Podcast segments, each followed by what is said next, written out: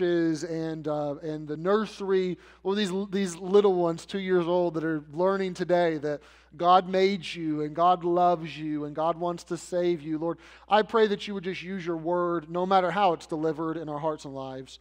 And we do stop right now and pray for our Easter weekend. Lord, we want that to be a time where believers are edified and we worship to the fullest, and it's and it's just so enjoyable to praise you and to think about the resurrection. But Lord, we also uh, we want it to be a time where people that don't know you are evangelized and they enter into a relationship with you. So would you use us as we share your good news, as we invite people to come and see? Lord, would you bless our efforts uh, this season as we approach Easter? We love you and we pray this in Jesus' name. Amen. You know, every night at uh, dinner, our family, not every night, but just about every night, we play a game with our little kids called High Low Buffalo. Someone in our group, I can't remember exactly who, but someone in our group told us they played this at their family dinner table, and we thought, man, that's a great idea. So we, about a year or so ago, took it and we played all the time. And High Low Buffalo is a game of questions. You go around the table and you start by asking, what was your high from the day? And so with my kids, you know, Deacon's too little. He doesn't understand. He's, he's a year and a half. Cruz is three. He, whatever he whatever happened most recently that he liked, that's what he says. It doesn't have to be the best thing in the day. If he had a graham cracker 30 seconds prior, then his high is the graham cracker, okay? Willow, she's uh, four, and she's more emotional and relational. So her, her high is typically uh, a relationship. It's normally something like, I love mom. And it's like, that wasn't really what we were asking, but we'll take it. It's fine. Brennan's almost seven, so he's able to compute the day, kind of think about it. Here was my favorite thing from the day. So we do our high, then we ask, what was your low? What was the worst thing about today, or what kind of was a, a bummer today?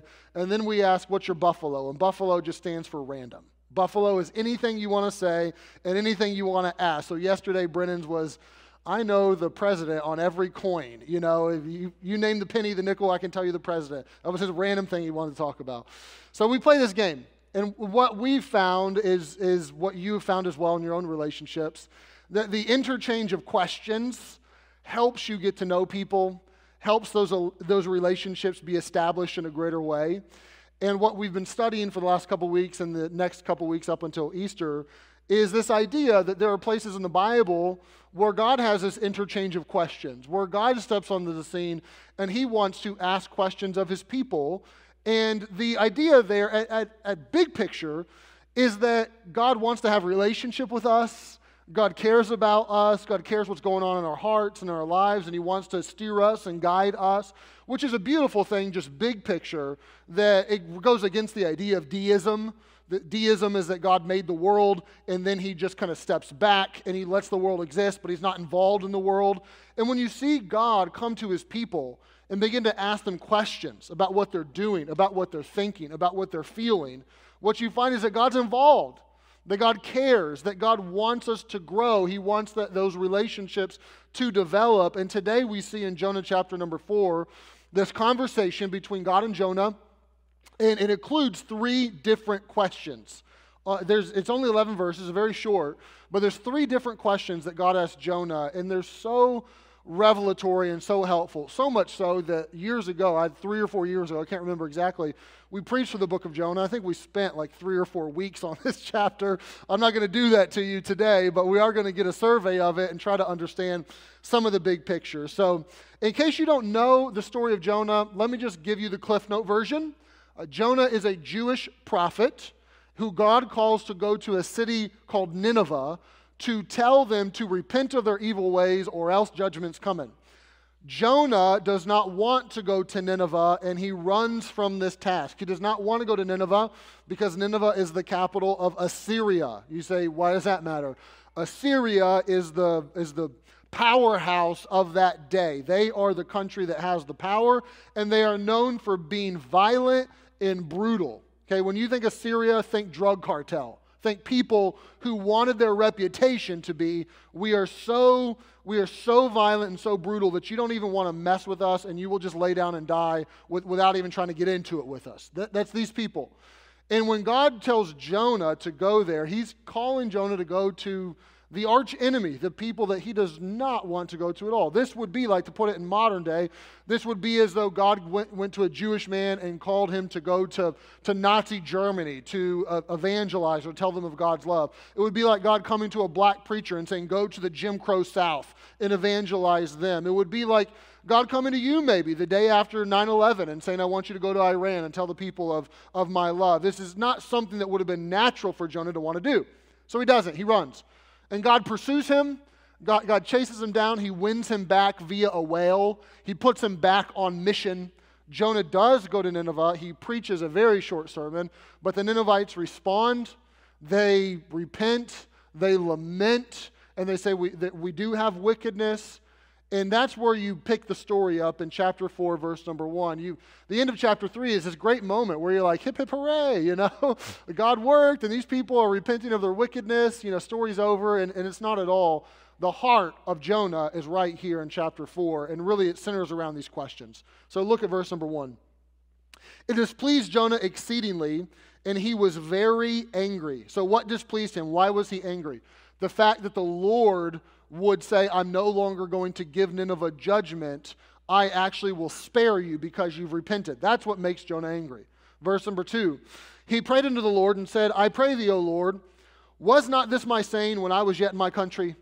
Therefore I fled before unto Tarshish, for I knew that thou art a gracious God, and you're merciful and slow to anger and of great kindness, and repentest thee of evil. Therefore, now, O Lord, take, I beseech thee, my life from me, for it is better for me to die than to live. So, here's Jonah in his anger. What does he do? He prays. But not just any prayer. Jonah bawls out God for being God. And, he, and he's mad at him. And Jonah ends up saying, God, just kill me. He's suicidal. He's irrational. He's completely inward focused. And his calculation would be, uh, it's just better if I'm dead, right? He invokes divine euthanasia. God, just kill me. Verse number four. Then the Lord said, and here's the question Doest thou well to be angry?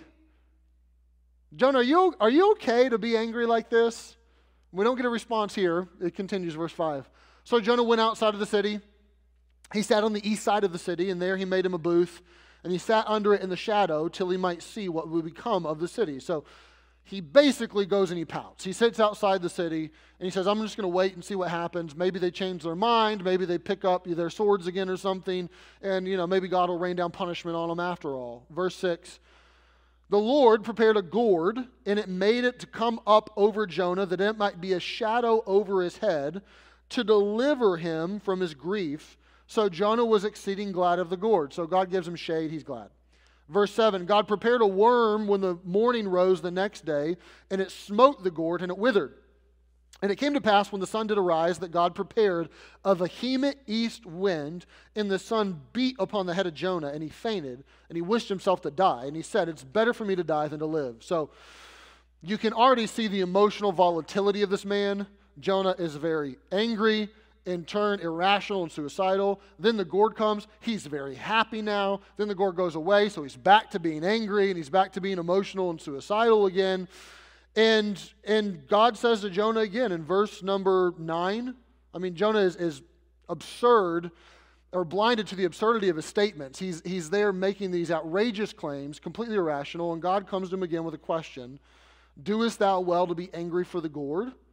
And Jonah said, he answers this time, I do well to be angry, even unto death. Yes, I do. I am just fine, just the way I am. Verse number 10 and 11. This is the heart of the whole book of Jonah. The heart of the book is not run from God and he'll swallow you with a whale. Beware. Although there's application there. The heart is this Then said the Lord, Thou hast had pity on the gourd for which thou hast not labored, neither madest it grow. It came up in a night and it perished in a night. Jonah, this gourd, you didn't make it. I made it. You didn't create this thing. This 24 hour wonder gourd that's just there and gone, right? It's not like a family heirloom. It's not like you've had it for a long time. You, you have pity on this thing. Should not I spare Nineveh, the great city, wherein are more than six score thousand persons that cannot discern between their right hand and their left, and also much cattle? Jonah, you have pity there. Should not I have pity here? I want us to consider these 11 verses and especially these three questions this morning. And I want us just to look at Jonah's anger, Jonah's indifference, and then Jonah's opposite. So let's start with Jonah's anger. This is uh, very heavy in the text, right? Verse number one, it tells you that Jonah is exceedingly displeased, that Jonah is very angry. Two of the questions center around Jonah, you okay to be angry? Jonah, you okay to be angry for the gourd? So his anger is very prevalent and rooted in, in this idea of Jonah being angry is that Jonah thinks that God is making a mistake. The, the primary reason he's angry is because Jonah thinks, God, this is not the way that it should go down.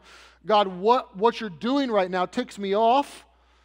The fact that you would show mercy to Nineveh, the fact that you would spare them, that you would not give them wrath, it, it, it angers me. So here's Jonah, blood boiling, fist clenched, jaw tightened, blood pressure elevated, muscles tensed.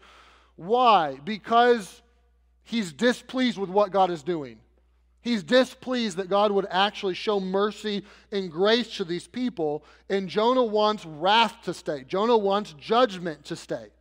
Now, sadly, what Jonah is experiencing here is not entirely unique to Jonah. You see this in other places in the scripture, you see this even in our own lives sometimes. You see this in the apostles, uh, James and John, very clearly in the Gospel of Luke. When Jesus goes to Samaria and the people of Samaria do not receive Jesus, James and John, good guys, the apostles, they know Jesus. I mean, John wrote John's Gospel and, and other books of the Bible. And here's what they say to Jesus in Luke chapter number 9. When Samaria won't turn to Jesus, they say, Lord, wilt thou that we command fire to come down from heaven and consume them even as Elias did?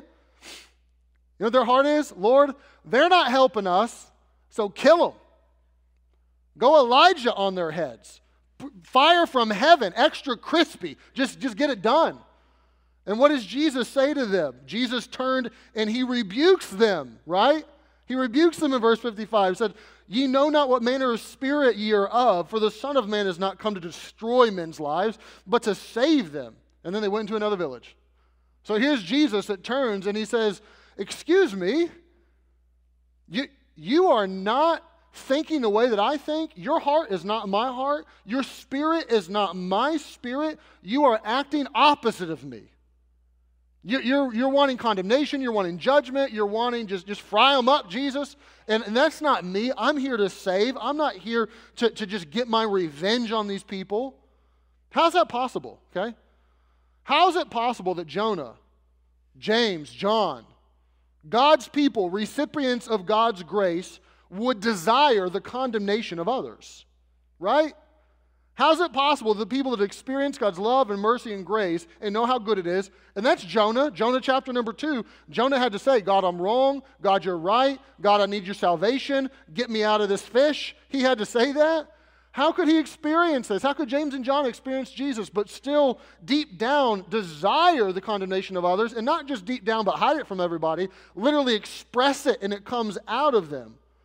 I would contend that the primary way that that happens is you just forget how deeply God's forgiven you and you forget how messed up you are. It happens when you start to play this comparison game that, you know what, God, yeah, I, I, mean, I did need your mercy and your grace, and I needed you to be slow to anger with me because I'm a knucklehead sometimes, but I mean, I'm not like them. I mean, they are, they really deserve what's coming to them. So give it to them, God. Rain down the fire. Give them judgment. Don't, don't show them mercy, right? This happens when we start to make gradations of wickedness in our mind. And we do this all the time. Where we say, okay, God, 1 to 10 scale, 10 being perfect. I'm not a 10. I mean, I'm not perfect. Like, I don't know, I'm a solid 8. Like I try, I go to church, like I read my Bible, but I mean I mess up and I'm wrong. I'm, I'm okay. But them, like, he is a schmuck. He's a three, God. That, that guy, if you saw how he treated his wife, if you saw what he did, if you knew how he did business deals, I wouldn't trust that guy, and my life depended on it. That, no way, God, he's, yeah, get him, get them. That's how it happens. And this is where Jonah's at. Jonah's in this spot where he needed God's mercy and grace, and he knows what it's like to experience it, but he doesn't want it to go to other people. And the problem with me versus them, I'm okay, they're a schmuck. What, the problem with that is that when you compare ourselves amongst ourselves, the Bible says it's not wise, it's not good. What we're supposed to do is look at ourselves and then look at the holiness of God and see that there is a, there's a mile gap no matter who you are. No matter if you call yourself an 8, 7, 6, 5, 4, 3, 2, 1, don't matter. There, there is a big gap between you and God. And all of a sudden, there's this flattening effect that happens on all of humanity where everybody is wrong and everybody deserves condemnation and everybody deserves judgment because everybody has sinned and everybody falls short and we all need it. We all, we all need His mercy. We all need His grace. All of us do. And Jonah, he's, he's not there. But the irony of it all is that he does know God, right? Like he knows about God. He, he knew God so well that he called it. He said in verse number two, God, I didn't want to come, not because I thought they would kill me, not because I was scared of them. I didn't want to come because I, I knew it. I knew you were gracious. I knew you were merciful. I knew you were slow to anger. I knew you had great kindness in your heart. I knew you were just going to let them off the hook if they repented, God. That's why I didn't want to come. So he and he's right. That is God. He is gracious and merciful and slow to anger and of great kindness. That is the heart of God. And here's this man who has the right theology, but he has the wrong heart, right?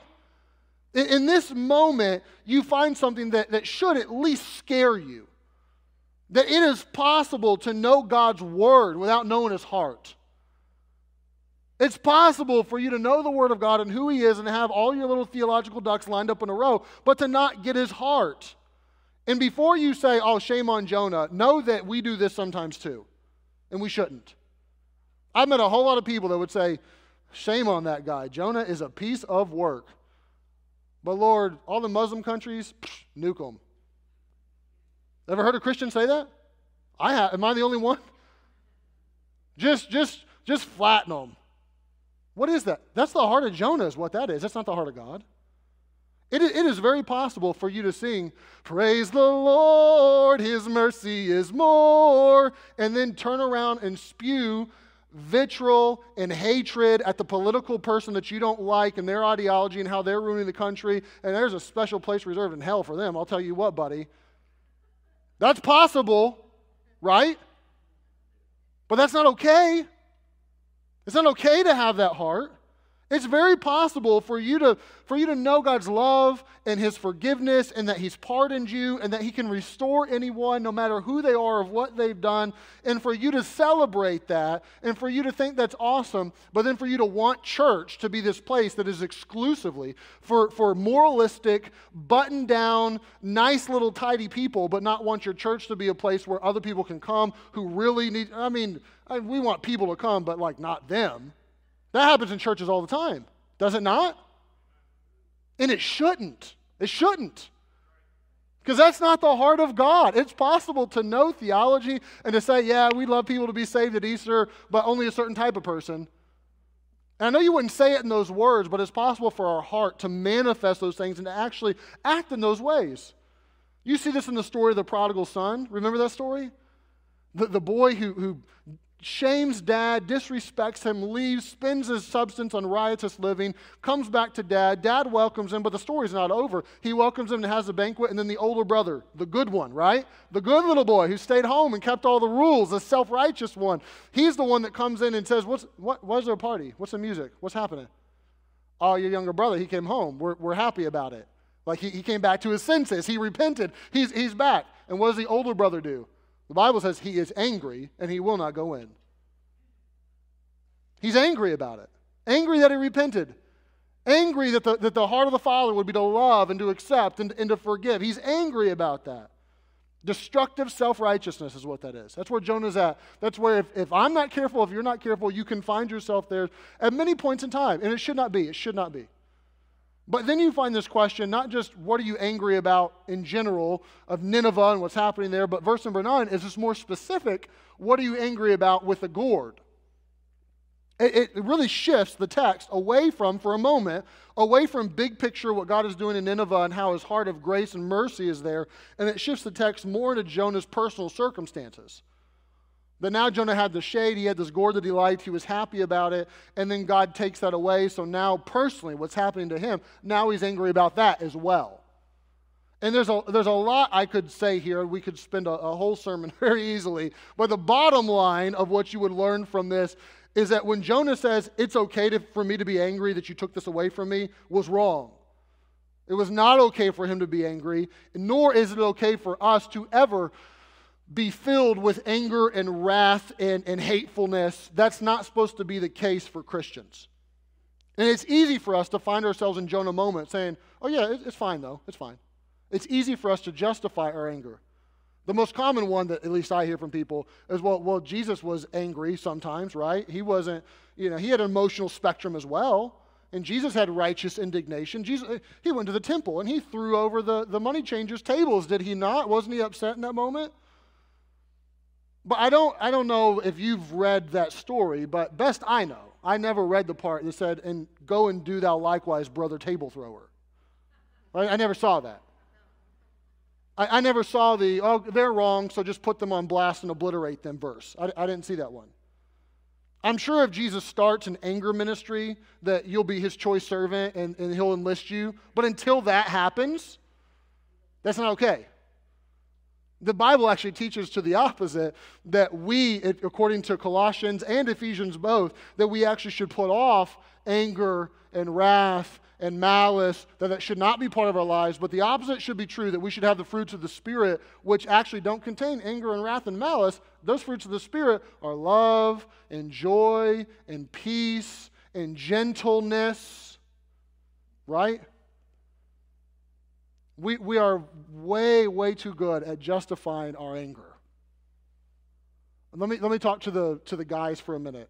I understand that females can struggle with anger too, but in my personal experience, it's more of a guy thing, generally. Okay? I know that you're the dad. I know that you're the authority. And I know that they sometimes disrespect you and they don't recognize your authority and they don't obey. But that is not a green light for you to just throw flames at them. They're your child, the one that you're supposed to nurture in the admonition of the Lord, the, the one that you're supposed to not provoke to wrath, the one that you're supposed to care for and have a, have a heart for, not just lay the hammer down on them because they didn't do what they were supposed to do.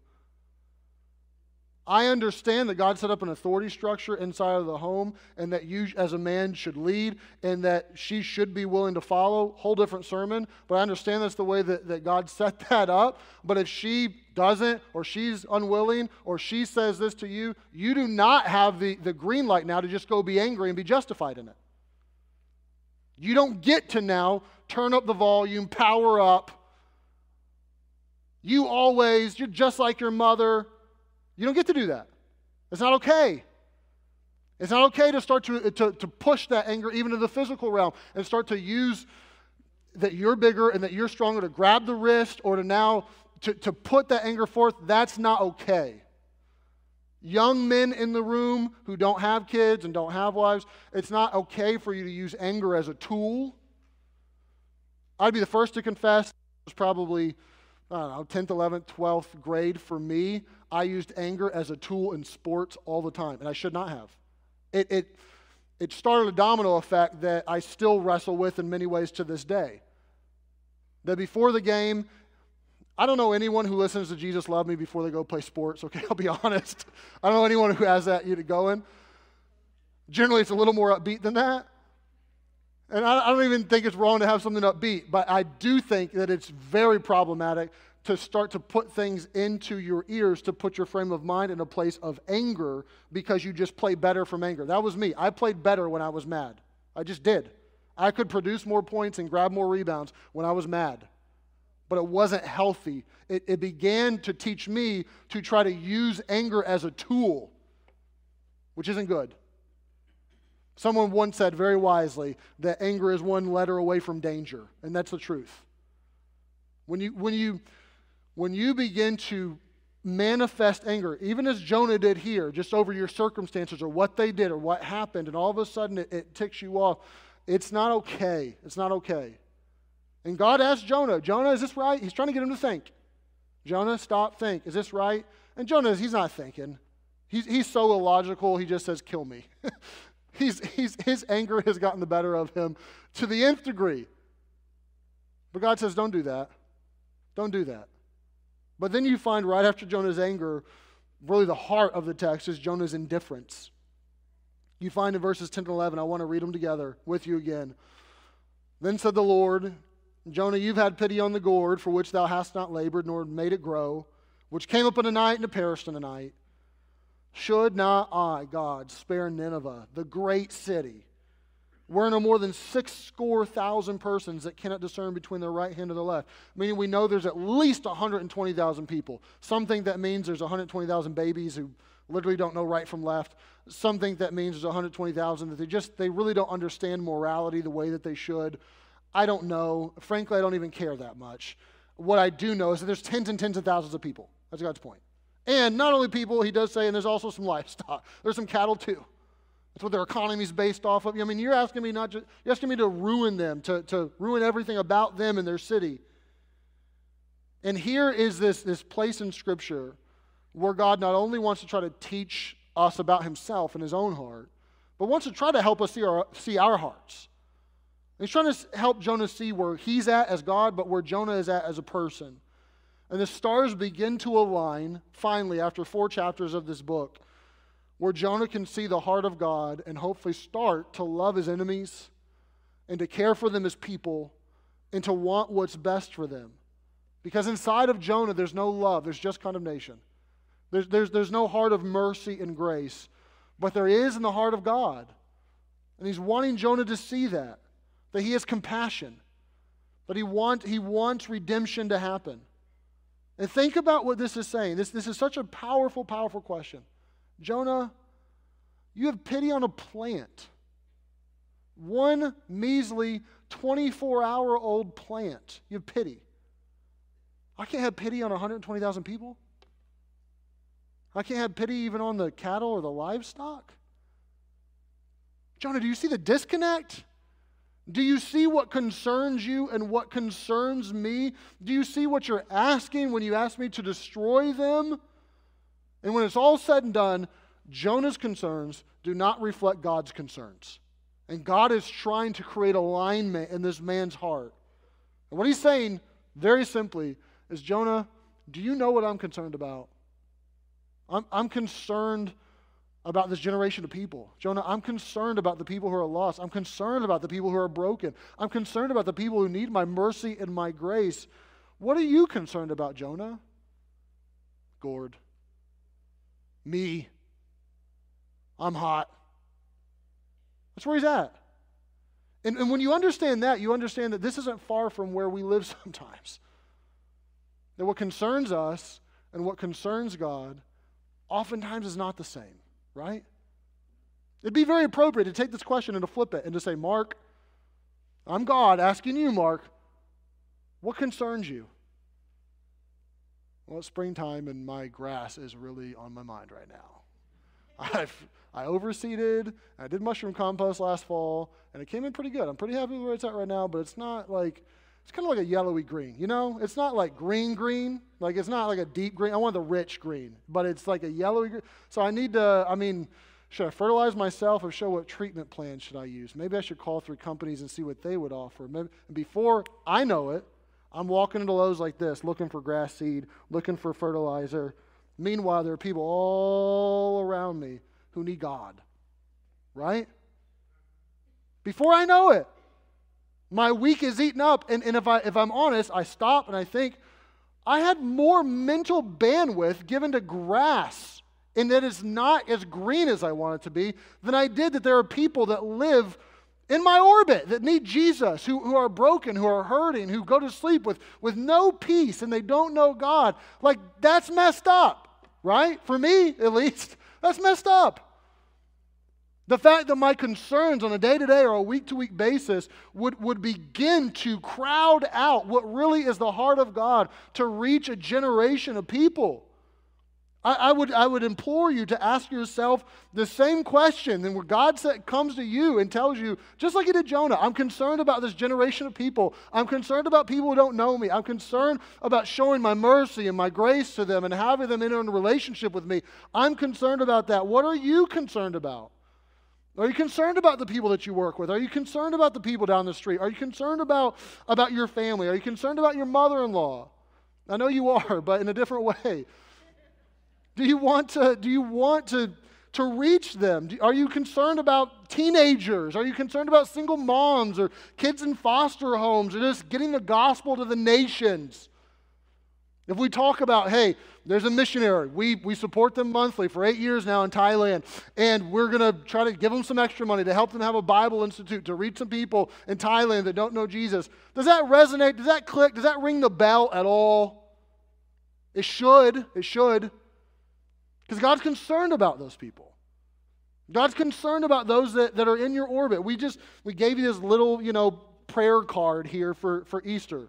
It's a simple little thing. But if you got this and you were like, yeah, uh, not filling that out. If there's no one that you have that's on your heart, that's on your mind, that you're praying for, that you'd like to come to hear the gospel, that you'd like to come and be closer to God, if there's no, I'm not saying that you have to fill out a card to be concerned about people, but I am saying if, if this if this came across your plate today and like you completely dismissed it and there, there was no connection there at all, man, that's problematic that, that might be an indicator that your heart and your concern is not where God's heart and God's concern is to reach a generation of people. This, this is the simplest thing in the world. I, I hope that you have, like, you only give me three spaces. I need 300. I, I hope that there are people that you, that you legit pray for, that you want to share the gospel with, that you're burdened about. This, this is something that should concern you. What are you concerned about? Well, my kid only got 17 minutes of playing time in the game. They should have at least got 19. And before you know it, you spend the majority of your week emailing coach, giving him a piece of your mind, calling all the other parents on the team to let them know how bad coach is too. Worked up over two minutes of playing time and now practicing dribbling drills for eight hours a day. Instead of, instead of people that need Jesus, I'm not saying don't play basketball. I'm not saying don't practice your dribbling. I am saying, though, what's, where are our concerns? Where, where is our heart? God asked Jonah some questions that were valid questions, that were perfect questions. I think that it would be fitting for me to ask you some questions, okay? What are you concerned about? Why are you so apathetic? Why are you indifferent? Why do you why do you find yourself being so noncommittal to the things of God? Why are you so busy that you crowd out what God really wants? Why is it every time you're presented with an opportunity to do something, to invest some extra time, to serve in a particular way, to invest some extra money, to go on a mission trip, that you dismiss it and you automatically shift your priority and your focus and your time and your energy to, to things that are not gospel centric? Why do you talk yourself out of it all the time? Why do you not commit? Why do you see the video or the brochure or, the pitch or whatever it is and you just you just won't jump in? Why do you why do you keep doing that? Why do you why do you refuse to have your, your life and schedule and money intersect with the purposes of God in a meaningful strategic way? I think that's a fair question. If that's you, why? Why? We shouldn't be indifferent. We shouldn't be angry. Yeah, there, there's application there, but we shouldn't be indifferent. What, God, what concerns God should concern us. Let me take a few minutes and end on a high note. I know that the sermon as a whole has been relatively heavy, okay? You see Jonah's anger, you see his indifference, but there is a lot of beauty in this text, and that's where you find Jonah's opposite. So immediately in the text, you find that the opposite of Jonah is actually God himself, right? God is the protagonist, Jonah is the antagonist of the story. We spend a lot of time talking about the antagonist, Jonah, but oftentimes very little time talking about God, the protagonist, and how beautiful it is that Jonah is right, that God is gracious, that God is merciful, that God is slow to anger and of great kindness. You know, that's a beautiful, beautiful thing. But you also find beyond this story, even just in the gospel, you find Jesus being the opposite of Jonah, right? Because you have in this at its core, Jonah is this man who goes outside the city that could have killed him, and he goes outside the, the city to, to condemn it. Jesus is this man that is drug outside the city, the city that he wept over, and he dies for its salvation, not its condemnation, right? Jesus is the man who will go outside the city for us to save us. But even beyond even beyond God, even beyond the gospel itself, I have to recognize, and I would at least like to give some credit where credit is, is due, that there are a lot of opposites of Jonah in this room, and I know that. I am well, well aware that the only reason that I am standing here today preaching to you, and there's this building and these chairs, and kids are being ministered to down the hall, and, and Easter will happen, and, and we'll do our best to serve our community, and we'll spend hundreds of thousands of dollars given away to missionaries and to projects this year. I'm well aware the only way that that even comes close to happening is if there are Jonah's opposites right here. And I know that is the case. Not, not all of us, but I'm aware that, that many right here, you, you are people that your concerns are in line with the con- concerns of God. Maybe not 100%, but by and large. You do your best to have your life, to have your schedule, to have your money intersect with the purposes of God in a meaningful way. You want to make a difference, right? And we should celebrate that and recognize that and spend a moment this morning just to say that that's awesome. It is awesome when a group of people get together and decide collectively that they're not going to sin the sin of Jonah and they're not going to make their religion all about themselves and not about reaching other people. That's a beautiful thing when people get together and say, no, the, it's not just going to be all about me. That, you know what, God saves me and God forgives me and I enjoy His grace and I get a home in heaven and I get a church to go to and a comfortable chair and Johnny will get the good seat prize and, and I hope that I have a good parking space and give me the promotion, God. Help me, bless me, help me, bless me, help me, bless me. It's a beautiful thing when people recognize that it's not all about them, but there are others that need the grace and the mercy of God and, and want to go reach them. And many of you have gone past that, is what I'm saying. You've gone past that, and that's awesome. Stay there. But not all of you, okay? Let's be honest. Not all. If you have, hats off to you. If you haven't, think about it. I know you try to be good. I know you try to be moral. I know you try to live a good life. I know you come to church. I know you're even grateful you're grateful that those people serve and, and help your kids, and those people invest of themselves, and those people inconvenience themselves, and those people give money. You're, you're grateful. You're not ungrateful, you're grateful for it. You even are, are concerned sometimes. You, your heart gets stirred, or you hear a sermon like this, you think, I should do something, and you get pushed a little bit to go do something more for God and to have your, your life be on mission and, and about the, the purposes of God, but you just don't do much about it when push comes to shove on a weekly basis, on a monthly basis, even, there's just very little of your time or energy or money that really is trying to intersect with the purposes of God. And if that's you, be more than grateful for the other people that do it. Be more than grateful that God is Jonah's opposite, that Jesus is Jonah's opposite, and that he dies for you. Choose to actually not sin the sin of Jonah. Choose to tell God, God, I'm yours.